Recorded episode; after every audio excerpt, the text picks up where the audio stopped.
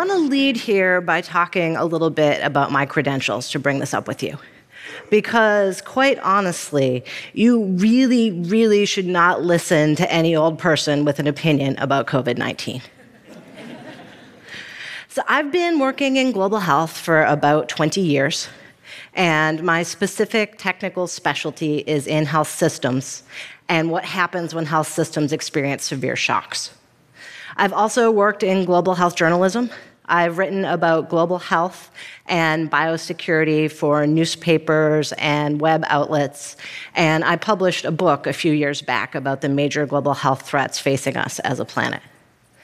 I have supported and led epidemiology efforts that range from evaluating Ebola treatment centers to looking at transmission of tuberculosis in health facilities and doing avian influenza preparedness. I have a master's degree in international health. I'm not a physician, I'm not a nurse. My specialty isn't patient care or taking care of individual people. My specialty is looking at populations and health systems.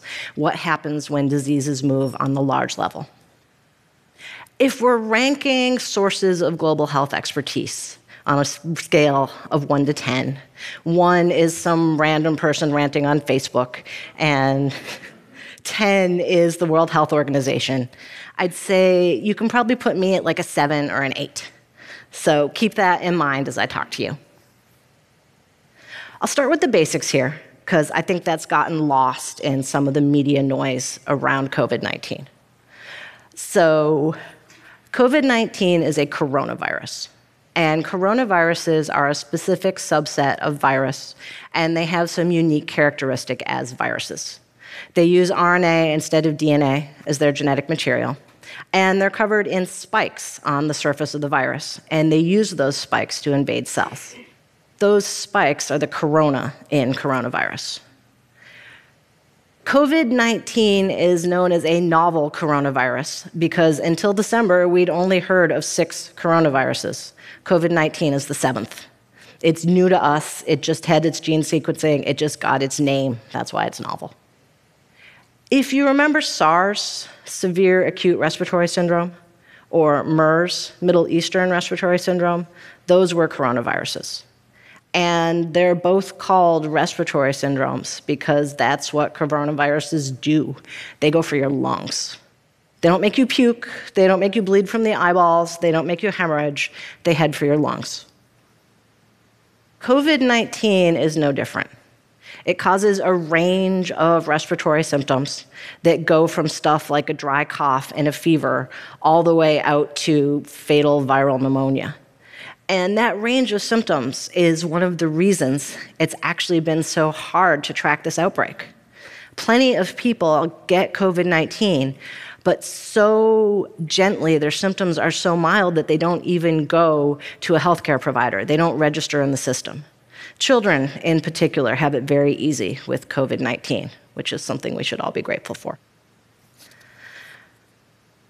Coronaviruses are zoonotic, which means that they transmit from animals to people.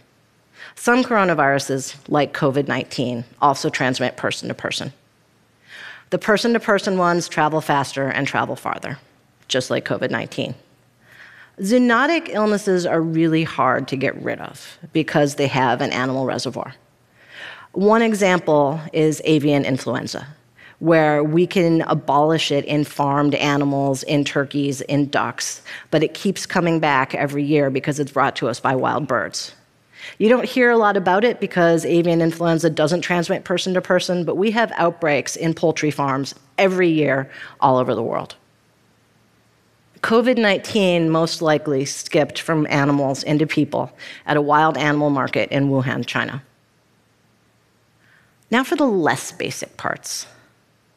This is not the last major outbreak we're ever going to see. There's going to be more outbreaks, and there's going to be more epidemics.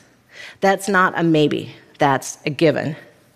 And it's a result of the way that we as human beings are interacting with our planet. Human choices are driving us into a position where we're going to see more outbreaks. Part of that is about climate change and the way a warming climate makes the world more hospitable to viruses and bacteria. But it's also about the way we're pushing into the last wild spaces on our planet.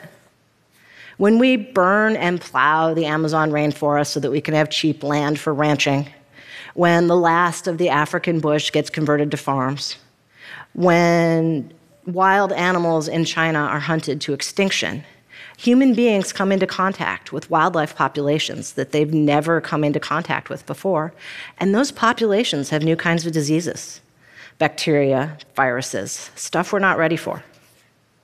Bats, in particular, have a knack for hosting illnesses that can infect people, but they're not the only animals that do it.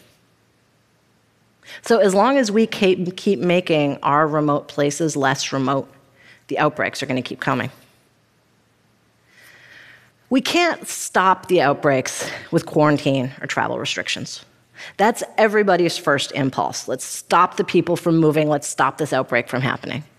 But the fact is, it's really hard to get a good quarantine in place. It's really hard to set up travel restrictions. Even the countries that have made serious investments in public health, like the US and South Korea, can't get that kind of restriction in place fast enough to actually stop an outbreak instantly. There's logistical reasons for that, and there's medical reasons. If you look at COVID 19, right now, it seems like it could have a period where you're infected and show no symptoms that's as long as 24 days. So people are walking around with this virus showing no signs. They're not going to get quarantined. Nobody knows they need quarantining. There's also some real costs to quarantine and to travel restrictions. Humans are social animals and they resist when you try to hold them into place and when you try to separate them. We saw in the Ebola outbreak that as soon as you put a quarantine in place, people start trying to evade it. Individual patients, if they know there's a strict quarantine protocol, may not go for health care because they're afraid of the medical system or they can't afford care and they don't want to be separated from their family and friends. Politicians, government officials, when they know that they're going to get quarantined if they talk about outbreaks and cases, may conceal real information for fear of triggering a quarantine protocol. And of course, these kinds of evasions and dishonesty are exactly what it makes it so difficult to track a disease outbreak. We can get better at quarantines and travel restrictions, and we should. But they're not our only option, and they're not our best option for dealing with these situations. The real way for the long haul to make outbreaks less serious is to build the global health system, to support core healthcare functions in every country in the world, so that all countries, even poor ones, are able to rapidly identify and treat new infectious diseases as they emerge. China's taken a lot of criticism for its response to COVID 19. But the fact is, what if COVID 19 had emerged in Chad which has three and a half doctors for every 100,000 people? What if it had emerged in the Democratic Republic of Congo, which just released its last Ebola patient from treatment? The truth is, countries like this don't have the resources to respond to an infectious disease, not to treat people, and not to report on it fast enough to help the rest of the world. I led an evaluation of Ebola treatment centers in Sierra Leone. And the fact is, the local doctors in Sierra Leone identified the Ebola crisis very quickly. First as a dangerous, contagious hemorrhagic virus, and then as Ebola itself. But having identified it, they didn't have the resources to respond. They didn't have enough doctors, they didn't have enough hospital beds, and they didn't have enough information about how to treat Ebola or how to implement infection control. 11 doctors died in Sierra Leone of Ebola the country only had 120 when the crisis started. By way of contrast, Dallas Baylor Medical Center has more than 1,000 physicians on staff. These are the kinds of inequities that kill people. First, they kill the poor people when the outbreaks start, and then they kill people all over the world when the outbreaks spread. If we really want to slow down these outbreaks and minimize their impact, we need to make sure that every country in the world has the capacity to identify new diseases, treat them, and report about them so they can share information. COVID 19 is going to be a huge burden on health systems. COVID 19 has also revealed some real weaknesses in our global health supply chains. Just in time ordering lean systems are great when things are going well. But in a time of crisis, what it means is we don't have any reserves. If a hospital or a country runs out of face masks or personal protective equipment, there's no big warehouse full of boxes that we can go to to get more. You have to order more from the supplier, you have to wait for them to produce it, and you have to wait for them to ship it, generally from China. That's a time lag at a time when it's most important to move quickly. If we'd been perfectly prepared for COVID 19, China would have identified the outbreak faster. They would have been ready to provide care to infected people without having to build new buildings. They would have shared honest information with citizens so that we didn't see these crazy rumors spreading on social media in China. And they would have shared information with global health authorities so that they could start reporting to national health systems and getting ready for when the virus spread. National health systems would then have been able to stockpile the protective equipment they needed and train healthcare providers on treatment and infection control. We'd have science based protocols for what to do when things happen, like cruise ships have infected patients. And we'd have real information going out to people everywhere so we wouldn't see embarrassing, shameful incidents of xenophobia, like Asian looking people getting attract, attacked on the street in Philadelphia. But even with all that in place, we would still have outbreaks. The choices we're making about how we occupy this planet make that inevitable. As far as we have an expert consensus on COVID 19, it's this. Here in the US and globally, it's going to get worse before it gets better. We're seeing cases of human transmission that aren't from returning travel, that are just happening in the community. And we're seeing people infected with COVID 19 when we don't even know where the infection came from. Those are signs of an outbreak that's getting worse, not an outbreak that's under control. It's depressing, but it's not surprising. Global health experts, when they talk about the scenario of new viruses, this is one of the scenarios that they look at. We all hoped we'd get off easy, but when experts talk about viral planning, this is the kind of situation and the way they expect the virus to move. I want to close here with some personal advice wash your hands. Wash your hands a lot. I know you already wash your hands a lot because you're not disgusting, but wash your hands even more. Set up cues and routines in your life to get you to wash your hands. Wash your hands every time you enter and leave a building. Wash your hands when you go into a meeting and when you come out of a meeting. Get rituals there based around hand washing. Sanitize your phone. You touch that phone with your dirty, unwashed hands all the time. I know you take it into the bathroom with you. so, sanitize your phone and consider not using it as often in public. Maybe TikTok and Instagram could be home things only. Don't touch your face. Don't rub your eyes. Don't bite your fingernails. Don't wipe your nose on the back of your hand. I mean, don't do that anyway, because gross. don't wear a face mask. Face masks are for sick people and healthcare providers. If you're sick, your face mask holds in all your coughing and sneezing and protects the people around you.